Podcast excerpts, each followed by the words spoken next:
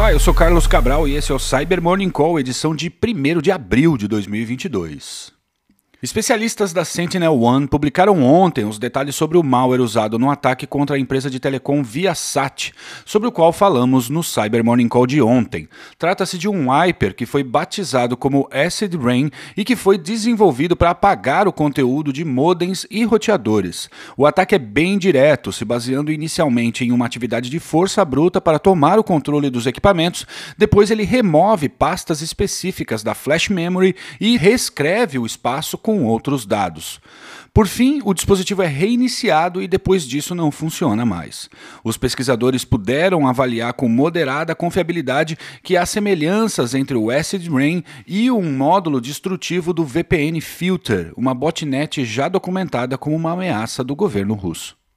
E a Spring publicou mais informações ontem sobre a vulnerabilidade Spring for Shell, botando um ponto final no festival de informações desencontradas sobre a falha. Primeiro ponto é que ela foi catalogada e agora tem um CVE, o CVE 2022-22965. A falha pode ser explorada em instalações baseadas no JDK 9 ou superiores. O JDK 8 não é afetado. O problema está nas aplicações Spring MVC e Spring E os executáveis JAR do Spring Boot são vulneráveis, mas o exploit que vazou não os afeta. Um patch para a vulnerabilidade foi publicado e o professor Johan Johannes Urek, do SANS, afirmou em um blog post de ontem que tem visto tentativas de exploração dessa falha desde quarta-feira. Também repercutiu na imprensa especializada ontem os detalhes reportados no meio da semana por uma empresa chamada Aqua a respeito de uma série de ataques com um ransomware em Python focado no Jupyter Notebook. O Jupyter Notebook é uma aplicação web de código aberto desenvolvida para apoiar cientistas de dados e facilmente trabalhar com esse tipo de matéria-prima, escrevendo, integrando e executando código direto na ferramenta. A aplicação possui mecanismos para restringir seu acesso, no entanto, não é raro encontrar instâncias do Jupyter Notebook expostas à internet e permitindo seu acesso via browser ou linha de comando. E é essa característica que é explorada pelos atacantes que, depois de obter acesso a essas plataformas mal configuradas, executam o ransomware que, segundo os pesquisadores, abre aspas, criptografa cada arquivo em um determinado caminho do servidor e se apaga após a execução para ocultar o ataque, fecha aspas. Recomendações sobre como se proteger nos links aqui na descrição. Em um comunicado sobre os resultados do quarto trimestre do ano passado, o qual reverberou na imprensa ontem, o CEO da Atento, Carlos Lopes Abadia, apresentou o prejuízo sofrido pela empresa quando foi vítima de um ataque conduzido pelos operadores do ransomware Lockbit 2.0 em outubro do ano passado. Segundo o comunicado, o impacto foi de 42,1 milhões de dólares. Mais precisamente, foram 34,8 milhões em perda de receita e um adicional de 7,3 milhões em custos com o tratamento do incidente, os quais envolveram gastos com o reforço da segurança, com a proteção de dados, mecanismos para a detecção de ameaças e implementação de outras medidas de remediação. Lopes Abadia afirma que, abre aspas, esse impacto, o do incidente, se provou ser muito maior do que esperávamos inicialmente devido às complexidades desses eventos e os tremores secundários que posteriormente se manifestaram. Fecha aspas.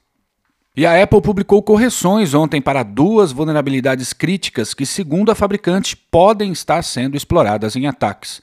As duas falhas são do tipo Out of Bounds Write, também denominado como um problema de corrupção de memória, em que o atacante força a escrita na fronteira do espaço de memória de um determinado processo. Quando isso acontece, o sistema entra em pane e pode permitir que o atacante execute código arbitrário no dispositivo com privilégio de kernel. A primeira falha foi catalogada como CVE 2022-22674 e afeta Macs rodando o macOS Monterey. Já a segunda vulnerabilidade foi catalogada como CVE 2022-22675 e afeta o iPhone 6 e posteriores, o iPad Pro, o iPad Air 2 e posteriores, o iPad de quinta geração e posteriores, o iPad Mini 4 e posteriores e o iPod Touch de sétima geração. E uma notinha antes de fechar: os pesquisadores Ian Beer e Samuel Gross, do Google Project Zero, publicaram ontem a esperada segunda parte de uma aprofundada análise do exploit Forced Entry.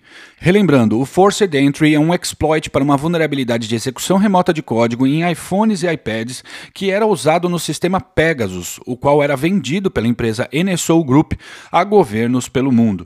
No primeiro post sobre o assunto, Beer e Gross explicaram como ocorria o acesso inicial. E eu estou deixando aqui no, na descrição um link para um vídeo que eu fiz à época que explica essa parte com mais detalhes. No post de ontem, os pesquisadores se dedicaram a explicar como funciona a evasão do sandbox da Apple. O material é super recomendado para quem quer entender como ataques sofisticados funcionam. E é isso por hoje. Obrigado por ouvirem o Cyber Morning Call e tenham um ótimo final de semana. Você ouviu o Cyber Morning Call, o podcast de cibersegurança da Tempest.